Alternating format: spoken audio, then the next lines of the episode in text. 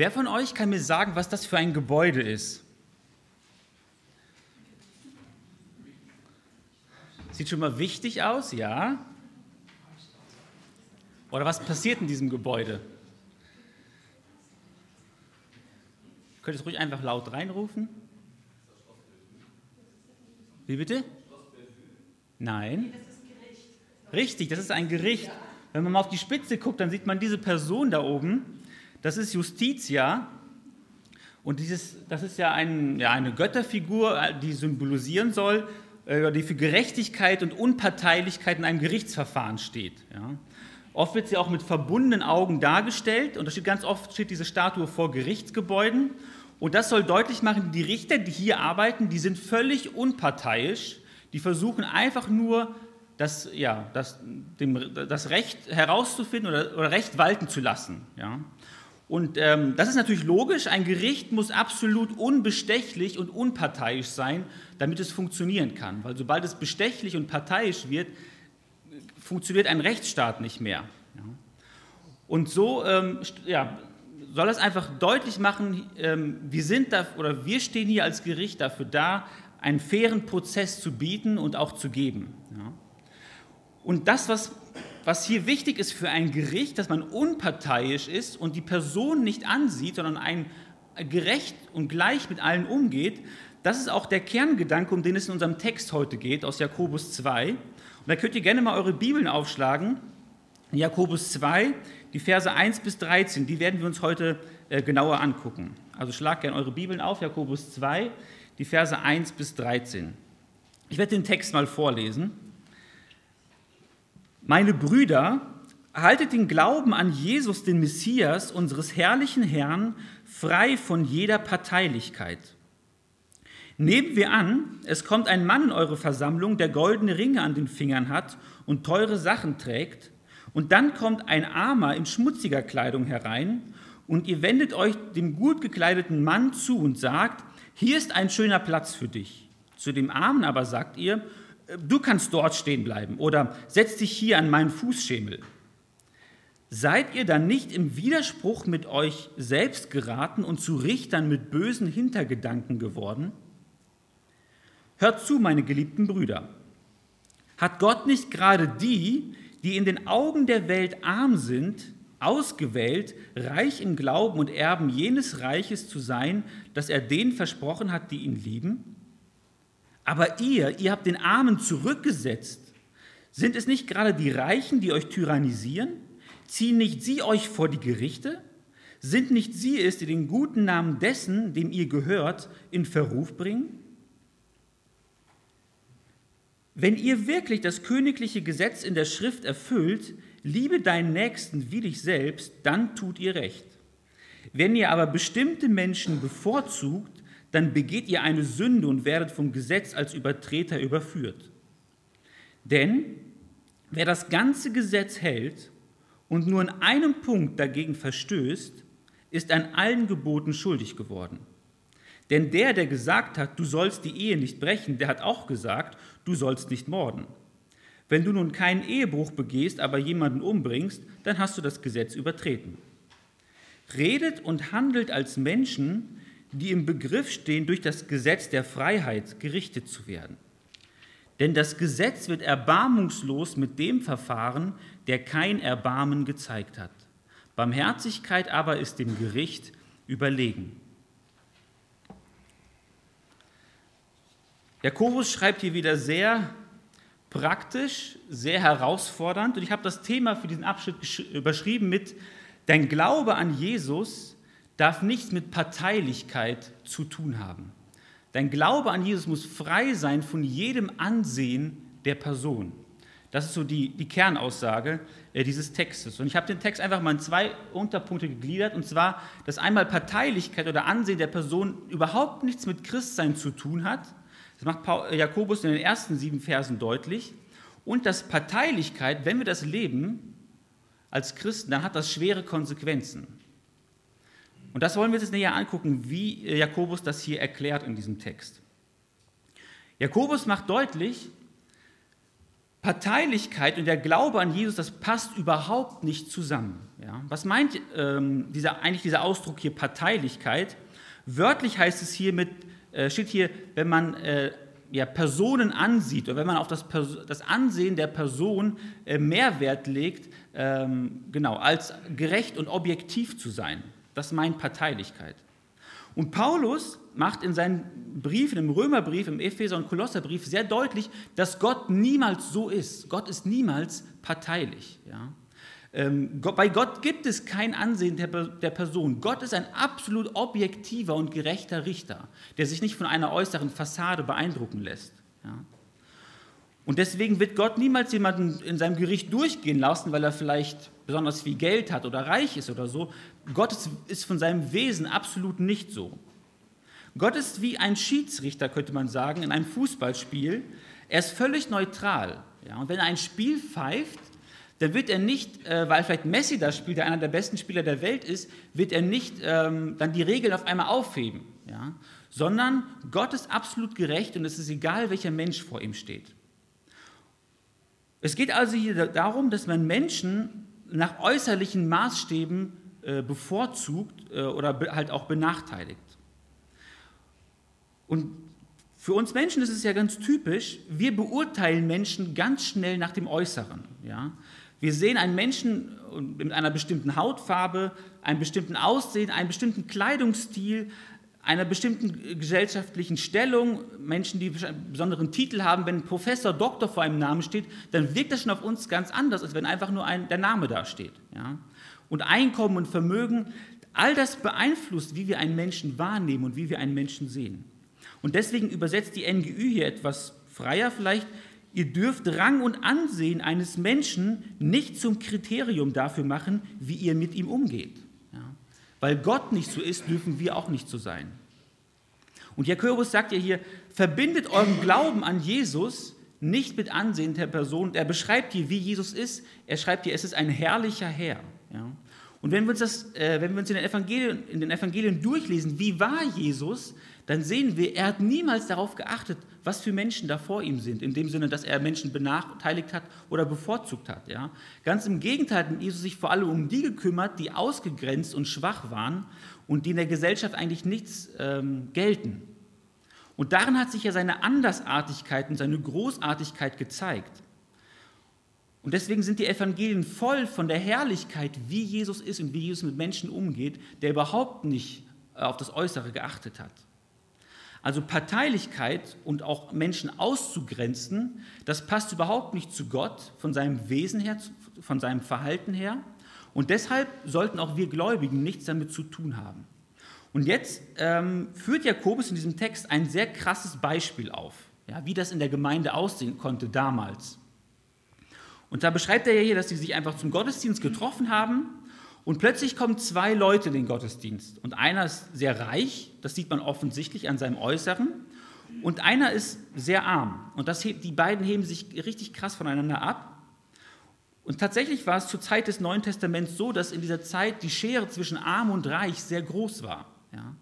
Und hier heißt es, ähm, der Reiche trägt goldene Finger, äh, Ringe an den Fingern, so.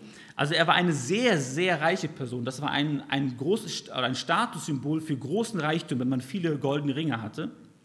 Er gehörte sozusagen zur High Society der damaligen Gesellschaft. Er hatte auch teure, vornehme Klamotten aus, aus sehr feinem Stoff, steht hier. Damals war Leinen und Seide, das war sehr wertvoll. Vielleicht hat er Klamotten aus so einem Stoff. Und gleichzeitig kommt dann dieser Arme in den Gottesdienst, der mit seiner zerlumpten, mit seiner ganz einfachen Kleidung. Und er ist nicht äh, arm, weil er faul ist, sondern einfach, weil, ja, aus welchen Lebensumständen auch immer, ist er einfach bettelarm. Er, er ist auf die Hilfe von anderen angewiesen. Er kann sich auch keine besseren Klamotten leisten. Und das ist einfach das Problem, das er hat, dass er ja nicht mehr hat. Und er kommt einfach so mit dem, was er hat. Ja. Und was passiert hier in dieser Be äh, Beispielgeschichte, die Jakobus hier anführt? Es heißt hier, dass der Reiche wird bevorzugt, man gibt ihm einen guten Platz und der Arme wird dagegen diskriminiert und klein gemacht ja, oder gewissermaßen auch ausgegrenzt. Er bekommt diesen schlechten Platz und man behandelt beide Personen, die in den Gottesdienst kommen, unterschiedlich, weil sie nach außen unterschiedlich wirken. Ja. Der Reiche wird bevorzugt und der Arme wird einfach benachteiligt. Und dann stellt Jakobus ab Vers 4 drei, oder eine Frage, die man deutlich mit einem Ja beantworten muss. Ja? Er sagt, ihr seid ihr da nicht im Widerspruch mit euch selbst geraten und zu Richtern mit bösen Hintergedanken geworden? Also er sagt den hier mit anderen Worten, es ist diese unterschiedliche Behandlung, wie ihr das in der Gemeinde gerade tut, das ist absolut völlig falsch. Das, das, das ist ein No-Go, das geht nicht. Ja? Man tritt dann genauso auf wie ein gekaufter und parteiischer Schiedsrichter, der ähm, ja, ein Spiel nicht unparteiisch pfeift. Ja? Und genauso lasst ihr euch beeinflussen von irgendwelchen äußeren Dingen. Also ja, Jakobus hat hier nichts dagegen, dass man diesem reichen Mann einen guten Platz gibt, aber er hat was dagegen, dass man den Armen nicht genauso einen guten Platz anbietet. Ja? Und genauso ähm, ein, äh, so einen Empfang bereitet und das Beste für diese Person ja, in gleicher Weise gibt wie für diesen Reichen. Also Jakobus setzt sich dafür ein, dass in der Gemeinde jeder Mensch die gleiche Achtung und die gleiche Würde bekommt. Ja? Ein Armer soll in der Gemeinde dieselbe Ehre und dieselbe Wertschätzung wie ein Reicher bekommen. Schaut euch mal diese Bilder an, die ich mitgebracht habe. Hier seht ihr ein, eine Person mit Vornamen Karl-Heinz, hier heißt es, sie ist Fashion Designer. Noch ein Mann, ähm, könnte vielleicht ein Geschäftsmann sein oder so, vielleicht auch sehr erfolgreich, weiß man nicht genau, aber so könnte das nach außen wirken. Hier ähm, wird dieses Bild damit verbunden, dass diese, diese Person ein Professor ist, könnte vielleicht auch gut hinhauen. Ne? Äh, genau. Das ist so das, wenn wir diese Bilder, diese Person sehen, das, das ist das, was so auf, auf, auf Außen von uns einwirkt und wir würden automatisch diese Person in eine Schublade stecken. Ja, und wenn es dann noch ein paar so Infos dazu gibt, dann könnten wir uns das gut vorstellen, dass dieser Mann tatsächlich ein Professor ist. Ja. Und das ist das Spannende, wenn wir Personen zum ersten Mal sehen, dann entscheiden wir, in zehn, entscheiden wir in Zehntel von Sekunden, was wir von dieser Person halten und wie wir diese Person einschätzen. Ja. Wir sehen jemanden und ohne dass, auch, dass wir das bewusst machen, stecken wir den in eine Schublade. Ja, man, wir sehen eine Person, den Körperbau, seine Hygiene vielleicht, die Kleidung, die er hat, welches, welchen Schmuck trägt er, was für ein Make-up hat die Person, wie ist die Körpersprache, wie ist die Stimme, wie, ähm, wie sind die Personen, mit, diese, mit der diese Person unter, unterwegs ist. Das nehmen wir alles innerhalb von wenigen Zehntelsekunden wahr und dann machen wir direkt eine erste Einschätzung, wie gehen wir mit diesen Menschen um oder was ist das für ein Typ. Ja? Und ehrlich gesagt, ich finde das super faszinierend, weil das irgendwie bei jedem von uns ist, das läuft so automatisch in uns ab. Und gleichzeitig ist das mega gefährlich, oder?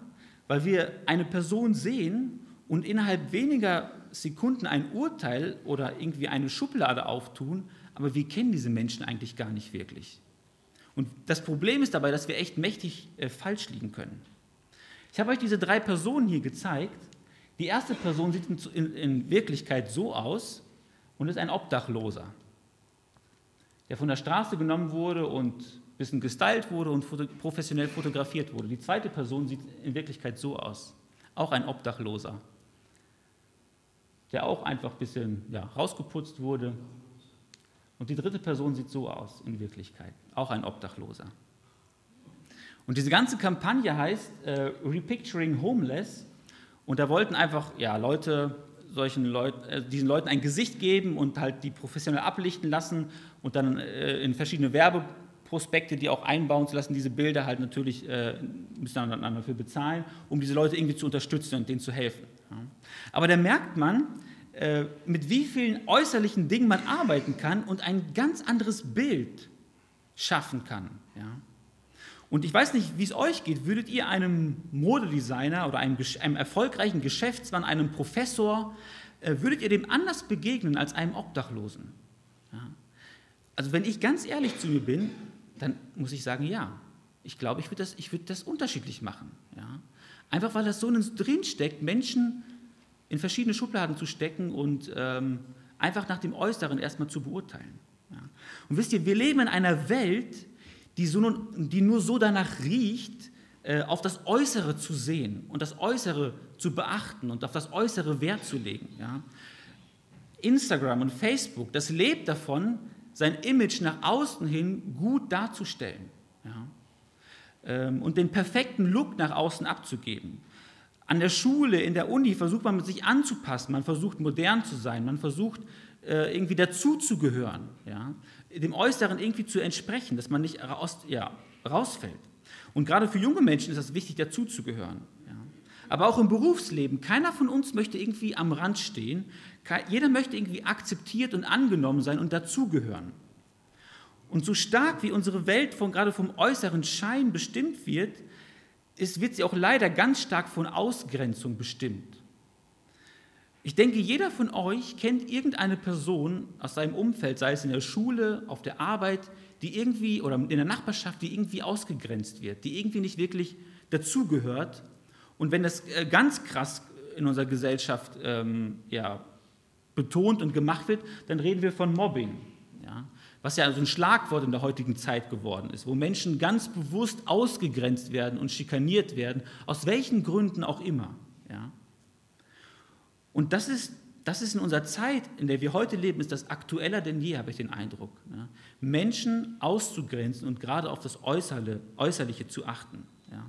Und Menschen auch ganz bewusst und zielgerichtet fertig zu machen. Und oft werden diese Menschen nicht äh, körperlich irgendwie großartig misshandelt oder so, das kann auch passieren, aber vielmehr, dass ein psychischer Druck auf solche Menschen aufgebaut wird und die wirklich ausgeschlossen werden aus der Gesellschaft. Und das passiert nicht nur auf Pausenhöfen, das passiert auch in vielen Büros, ja, wo sag ich mal, erwachsene Menschen arbeiten. Ja.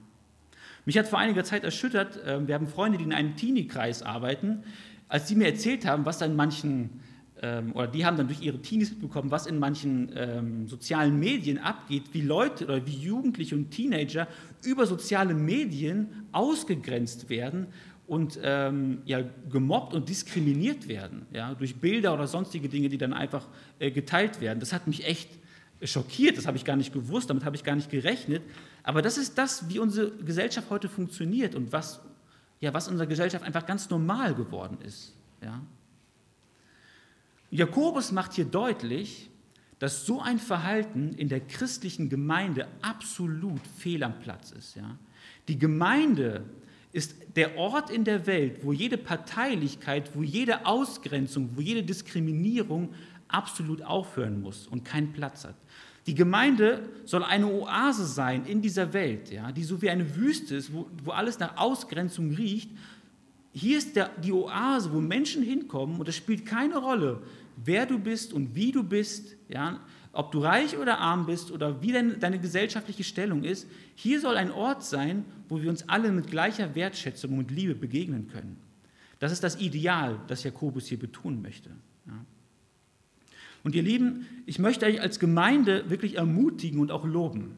Wisst ihr, eines der ersten Dinge, die mir aufgefallen sind, als ich hier hinkam, als ganz junger Bibelschüler, ähm, war eure Gastfreundschaft. Ja, mit, dem, mit was für einer Gastfreundschaft ihr Menschen entgegenkommt und Menschen aufnehmt hier und mit, mit, was für einer Offenheit. Und das hat mich wirklich berührt und begeistert. Und ich lerne bis heute von euch, wie ihr mit Menschen umgeht, die hier in den Gottesdienst kommen. Ja. Es gibt immer wieder Menschen, die hier bei uns auftauchen in den Gottesdienst, äh, wo man vielleicht schon das Gefühl hat, der, der passt vielleicht nicht so ganz in unsere Gesellschaft rein. Ja.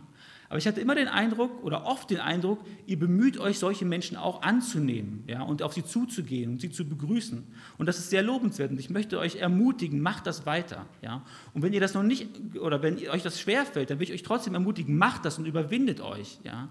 Weil das ist ein krasser Gegensatz zu dem, was unsere Gesellschaft heute lebt und tut. Ja.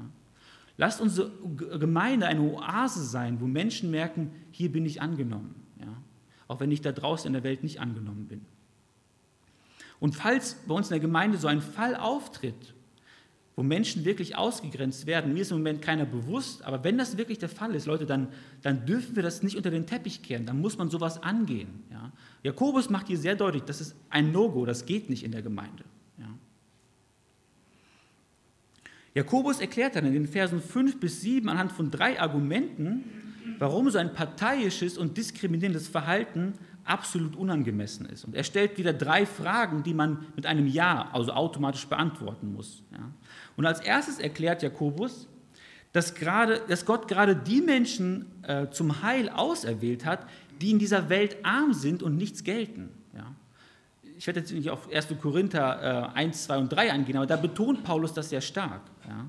Also gerade die armen und die bedeutungslosen Menschen dieser Welt, die möchte Gott in seiner Familie haben, damit seine Weisheit, seine Größe und seine Schönheit sichtbar wird. Gott hat ein ganz besonderes Anliegen für Menschen, die in dieser Welt nichts gelten. Ja? Und wahrer Reichtum, sagt Jakobus hier, ist nicht einfach, dass man reich ist, finanziell oder wie auch immer, sondern dass man Gott kennt und dass man mit dem Glück beschenkt ist, Gott zu kennen und mit Gott zu leben. Ja? Und mit dem Glück beschenkt ist, ewiges Leben durch Gott oder durch den Glauben an Jesus zu haben. Und jeder, der Gott liebt, auch wenn er noch so wertlos in dieser Welt und mittellos in dieser Welt ist, er gehört zu den reichsten Menschen, wenn er Gott kennt. Und das betont Jakobus hier. Und was haben die äh, Christen gemacht, an die Jakobus schreibt? Er sagt hier, ihr habt die Armen, die Gott erwählt hat, ihr habt sie verachtet. Ja? Und an dieser Stelle wird ganz klar, dass der Maßstab, den die, diese Leute hatten, diesen Brief bekommen haben, und Gottes Maßstab sind völlig unterschiedlich. Ja? Das, was für Gott wertvoll ist, das haben sie verachtet. Ja? Sie, sie, sie handeln im Gegensatz zu Gott, zu, ja, wie Gottes Wesen ist. Sie handeln direkt gegen Gott. Und dann sagt Jakobus sogar hier, dass die Reichen ähm, sie ja eigentlich tyrannisieren. Sie nutzen ihre Macht aus, egoistisch aus, um die Schwachen zu unterdrücken. Ja? Und er sagt hier, dass sogar selbst die Gemeindemitglieder von den Reichen diskriminiert werden. Ja, sie werden von ihnen vor Gerichte gezerrt. Und natürlich gewinnen diese reichen Leute diese Prozesse, weil sie einfach viel mächtiger sind und ähm, ja, ähm, äh, Wege und Mittel haben, um, um das Gericht zu beeinflussen. Und so kommen die Armen auch bei Gerichtsprozessen nicht zu ihrem Recht. Also die Situation im ersten Jahrhundert war nicht einfach, weil einfach viele am, am Existenzminimum gelebt haben, auch die Leute aus der Gemeinde. Und es gab einige wenige reiche Großgrundbesitzer oder auch Großhändler oder Steuereintreiber, die hatten wirklich viel Geld. Und wenn dann auch ein Jude ein Christ geworden ist, dann hat er noch sein ganzes soziales Umfeld verloren, seine Familie hat ihn ausgeschlossen, die ganze Gemeinschaft hat ihn ausgeschlossen. Und ihr könnt euch äh, vorstellen, dass solche Leute wirklich am Existenzminimum gelebt haben. Und dann wurden die auch noch von diesen reichen Leuten ja, ausgedrückt und unterdrückt vor Gerichten. Ja.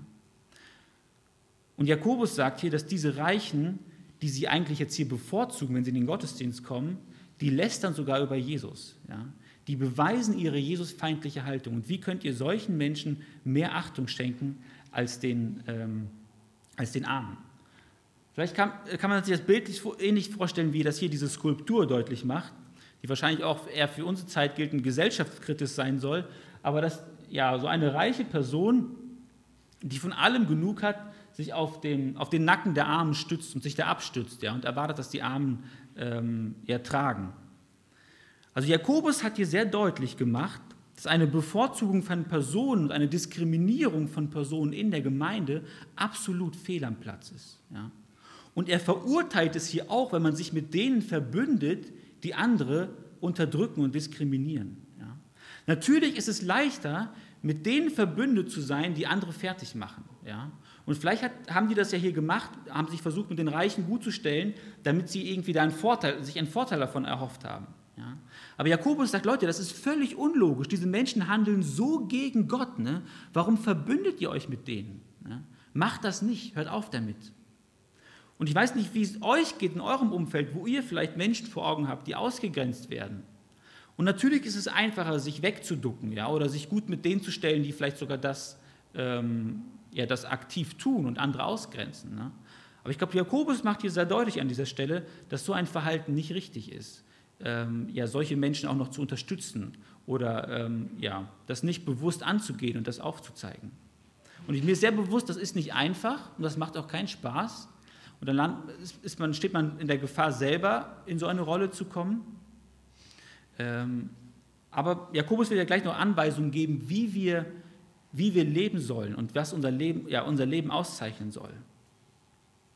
Und als nächstes macht Jakobus deutlich, dass Parteilichkeit schwere Konsequenzen hat. Ja? Jakobus sagt, liebe deinen Nächsten wie dich selbst. Das ist das, wovon unser Leben gekennzeichnet und geprägt sein soll. Und das ist sozusagen das Königsgebot, das ist die Zusammenfassung von allen Geboten. Ja? Wir sollen unseren Nächsten lieben wie uns selbst. Und wer so handelt und lebt, der handelt im Einklang mit Gottes Willen. Und Jakobus sagt hier ganz kurz, so tut ihr recht, dann macht ihr das Richtige, ja? wenn ihr euren Nächsten liebt. Und für die Empfänger bedeutet das ganz konkret, dass sie jeden, der in ihre Gemeinde kommt, gleich behandeln und die gleiche Wertschätzung entgegenbringen. Wir hatten vor eins oder zwei Jahren mal Heinz Spindler auf einer Konferenz bei uns in Brake und er hat gefragt, wenn du dir eine Superkraft aussuchen dürftest, ja, äh, es ist ja heute, ja, diese ganzen Superman, äh, wie nennt man das, Superheldenfilme sind ja ziemlich in im Moment. Ähm, genau, welche Superheldenkraft würdest du dir aussuchen? Ja? Ich weiß nicht, ich habe dann an dem, in dem Moment dann gedacht an, ich wäre gerne unsichtbar oder ich könnte fliegen oder so. Ich weiß nicht, was ihr gerne mal als Superheld können würdet. Ähm, und dann hat er uns verraten, was, ähm, welche Superkraft er gerne hätte. Und das hat mich echt äh, fasziniert. Auf diesen Gedanken wäre ich nie gekommen. Er hat gesagt, ich hätte gerne die Superkraft, Menschen bedingungslos zu lieben. Diese Superkraft zu haben, Menschen bedingungslos zu lieben. Und ich glaube, das ist echt eine Superkraft. Ne? Und wisst ihr, ähm, es, ist, es ist, fällt uns ja so schwer als Menschen, ja, Menschen bedingungslos zu lieben, so wie sie sind. Egal, ob sie mir sympathisch sind oder nicht, ob, egal, ob ich mit ihnen äh, gut klarkomme oder, komme oder nicht, egal, ob diese Leute mir was geben oder nicht, einfach bedingungslos zu lieben. Aber wisst ihr, Gott hat diese Superkraft. Gott hat die Superkraft, Menschen bedingungslos zu lieben. Das hat er mit uns gemacht. Die Bibel sagt, Gott hat uns geliebt, als wir noch seine Feinde waren. Ja. Als wir noch Antigott waren, da hat er uns schon mit seiner ewigen und großen Liebe geliebt. Das ist eine Superkraft. Und weil wir jetzt zu Gott gehören und weil Gott unser Herz verändert, legt Gott diese Superkraft in unser Herzen hinein, andere Menschen auch bedingungslos lieben zu können. Und ich weiß, das passiert nicht von heute auf morgen, aber je, je, je intensiver wir mit Gott zusammenleben, desto mehr wird diese Superkraft in unserem Leben sichtbar werden. Paulus sagt, Gottes Liebe wurde durch seinen Geist in unsere Herzen ausgegossen. Ja? Unser Herz fließt über von dieser Liebe, die Gott hat. Und deswegen können wir auch so lieben. Und wir dürfen uns nicht dahinter verstecken und sagen, aber ja, ich bin ja nicht Gott, ich kann das nicht. Gott legt diese Kraft in uns hinein. Und mit dem nächsten Vers macht äh, Jakobus deutlich, dass ihr Verhalten genau gegen dieses Gebot verstößt. Ja? Jakobus macht deutlich, wer eine andere Person bevorzugt, der, der sündigt. Der sündigt gegen dieses Gebot, den anderen zu lieben. Ist nicht einfach, das ist nicht einfach nur unhöflich, ja? sondern es ist eine bewusste Sünde gegen Gott, so zu handeln. Und die Begründung, die Jakobus in Vers 10 äh, gibt, die klingt irgendwie unfair, weil Jakobus sagt, wenn man ein Gebot übertritt, dann ist das so, als würde man alle Gebote übertreten. Warum ist das bei Gott so, könnte man sich fragen. Das ist ja in unserer Welt, in der wir leben, ist das ja nicht so. Wenn ich ein Gebot übertrete, dann habe ich direkt alle übertreten. Ja? Aber durch diese Aussage wird deutlich, Gott kommt es nicht auf die Menge der Sünden an, die wir tun. Ja? Es kommt darauf an, dass wir gegen Gott sündigen. Und jeder einzelne Verstoß gegen ein Gebot von Gott ist ein Bruch des ganzen Gesetzes, das Gott gegeben hat. Ja? Jakobus stellt dir das Gesetz als ein unteilbares, großes Ganzes dar. Und wenn wir eine Ecke abbrechen, dann ist das ganze Große nicht mehr ganz. Ja? Und deswegen sagt er hier, ähm, derselbe Gott hat das sechste Gebot gegeben, du sollst nicht Ehe brechen, und das fünfte Gebot. Und wenn wir eins davon brechen, dann ist das ganze Gesetz gebrochen von uns. Ja? Also Jakobus begründet die Einheit von dem Gesetz mit der Einheit des Gesetzgebers. Es kommt von einem Gott. Und dieser eine Gott hat dieses ganze Gesetz aufgestellt. Vielleicht kann man sich das besser so vorstellen. Stellt euch das, die Gebote und das Gesetz Gottes wie eine Kette vor. Ja? Und wenn wir ein Glied in dieser Kette zerbrechen, dann ist diese ganze Kette kaputt dann, dann ist es kein Ganzes mehr. Ja? Und so, wer ein Gebot übertritt, der übertritt Gottes ganzen Willen und zerstört das damit. Hier vielleicht ein anderes, einen anderen Vergleich noch. Das ist ein Gemälde, das heißt äh, Salvator Mundi. Äh, das hat, es kommt wahrscheinlich von Leonardo da Vinci, das weiß man nicht genau. Darüber streitet man sich. Aber auf jeden Fall ist das das, das Gemälde, das ähm, ja, bis jetzt den höchsten Verkaufspreis hatte, 450 Millionen Dollar für dieses eine Bild. Das ist vielleicht so groß. Das, ist, ja, das hat dieses Bild gekostet. Ja. Jetzt stellt euch mal vor, wir würden aus diesem teuersten Bild, das es auf der Welt gibt, ja, also zurzeit, wir würden einfach so ein Stück rausschneiden, fein säuberlich, ja, ein Stück rausschneiden. Damit würde dieses ganze Bild ruiniert werden. Ja, dieses ganze Bild wäre einfach zerstört und es würde massiv an Wert verlieren. Ja. Und vielleicht könnte man sagen, ja, die Kunstbanausen unter uns, das ist ja nicht so schlimm, ne? diese, diese Ecke da kann man drüber malen oder so. Ne? Für einen echten Kunstkenner wäre das eine Katastrophe, eine Vollkatastrophe. Ja? Und genauso ist das hier mit diesem mit Gott und mit seinem Gesetz. Wenn wir eine Sache davon rausnehmen und versagen, dann zerstören wir das Ganze. Ja? Gott hat so einen Meisterplan, könnte man sagen, für unser Leben entworfen. Und wenn wir, äh, ja, wenn wir diese, diesen, dieses Meisterwerk zerstören, eine Ecke davon rausbrechen, dann wird es einfach ganz zerstört. Und wisst ihr, wir mit unserer sündigen und egoistischen Natur, wir schneiden ja nicht nur eine Ecke daraus, bei uns sieht es eher so aus. Ja? Also wir schneiden ganz schön viel daraus, da bleibt nicht mehr viel übrig. Und das ist, ähm, ja, Jakobus will einfach für heute, für uns heute und auch für die Leser damals klarstellen, vor Gott können wir nicht irgendwelche Sünden beschönigen und sagen, also das ist ja besonders schlimm und das andere nicht. Ja. Äh, wir sind ja oft so, wir wollen Sünden besonders überbetonen, sagen, das ist besonders schlimm. Und jemand hat mal gesagt, ne, wir verurteilen Christen für, wir verurteilen Christen, die anders sündigen als wir selbst. Ja. So sind wir ganz oft. Das, was die anderen machen, das ist immer besonders schlimm. Was ich mache, naja, das ist Vielleicht nicht so dramatisch. Ne? Jakobus macht hier deutlich, es spielt keine Rolle, was wir tun. Ne? Wenn wir jemanden in der Gemeinde ausgrenzen, dann ist es genauso wie Ehebruch und Morden. Ja? Wir, wir äh, brechen Gottes Maßstab damit und machen das und zerstören das. Und aus diesem Grund äh, sind solche Gedanken wie der ist aber schlimmer als ich, weil der macht das. Das ist völlig unangebracht ja? und das gehört sich nicht. Und ja, wie gesagt, wenn wir jemanden ausgrenzen, dann haben wir auch gegen Gottes Gebot komplett versagt. Und das ist, was Jakobus hier betonen möchte. Was ist aber die Lösung für unser Problem? Wenn wir merken, ja, wir haben echt ein Problem damit, gegen Sünde zu kämpfen. Und wie, wie können wir es lernen, Menschen zu lieben und sie nicht auszugrenzen, sondern anzunehmen und auch alle anderen Gebote Gottes zu halten? Das ist ja so, ein, so eine Masteraufgabe, die wir niemals irgendwie schaffen können einzuhalten. Wie, wie kann das funktionieren? Ja. Ich habe euch mal ein Video mitgebracht vom Bibelprojekt, äh, das ein bisschen das, diese Thematik zwischen Gesetz, das, was Gott eigentlich von uns will, und wie wir das um, ja, umsetzen können und leben können, die das ein bisschen auf den Punkt bringt, was mir ganz gut gefallen hat. Das würden, ja, können wir uns jetzt mal zusammen angucken.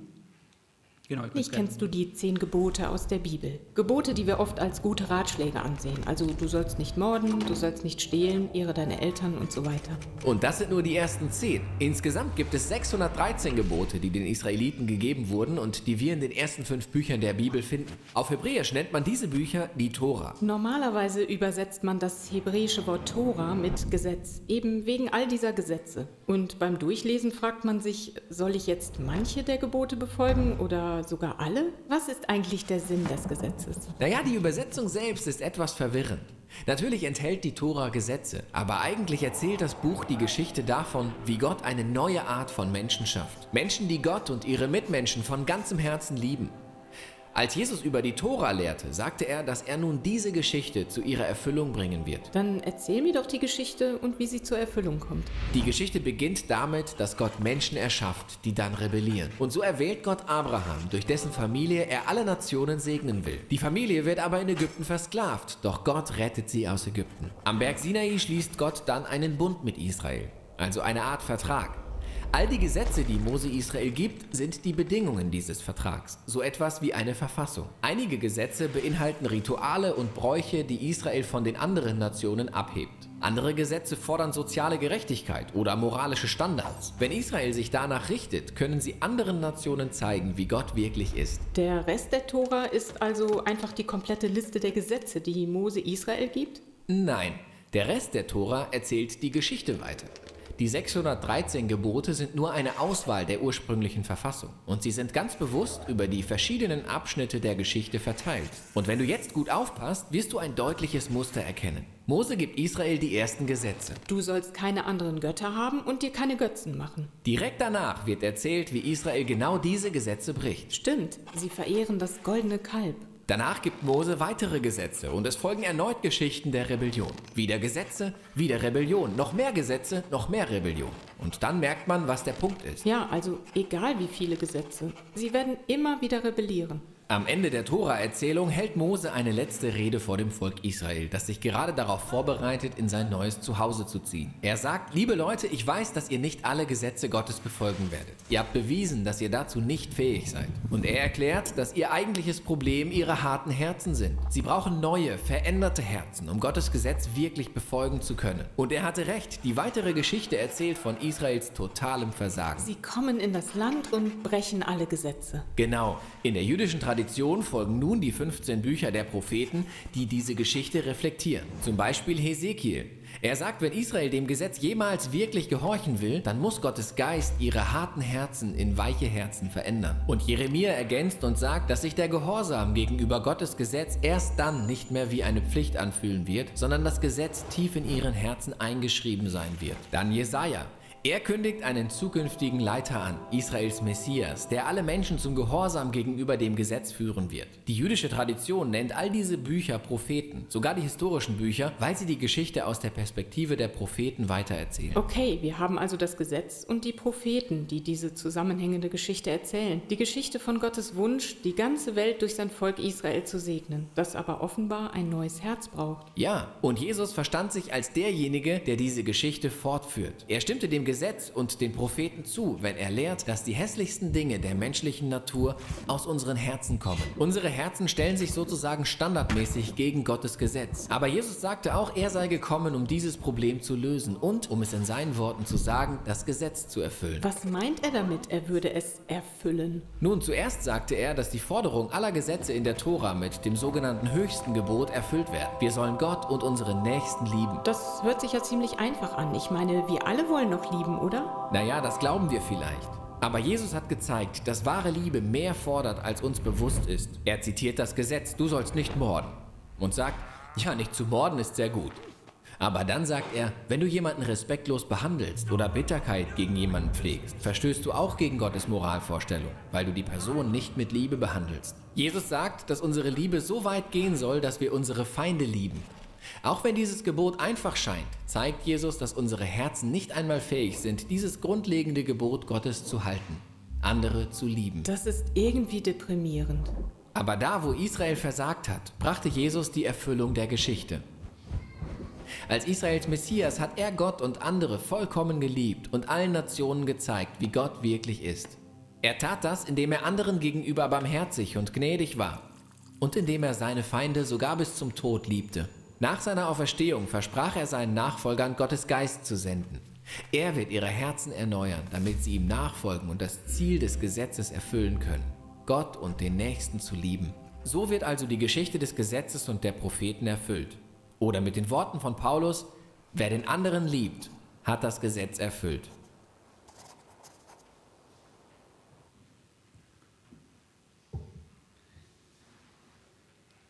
Genau, das Video fasst gut zusammen, wie Gott es in uns schafft, dass wir wieder das tun, was ihm eigentlich gefällt und anfangen, den Nächsten zu lieben, wie uns selbst und Gott zu lieben.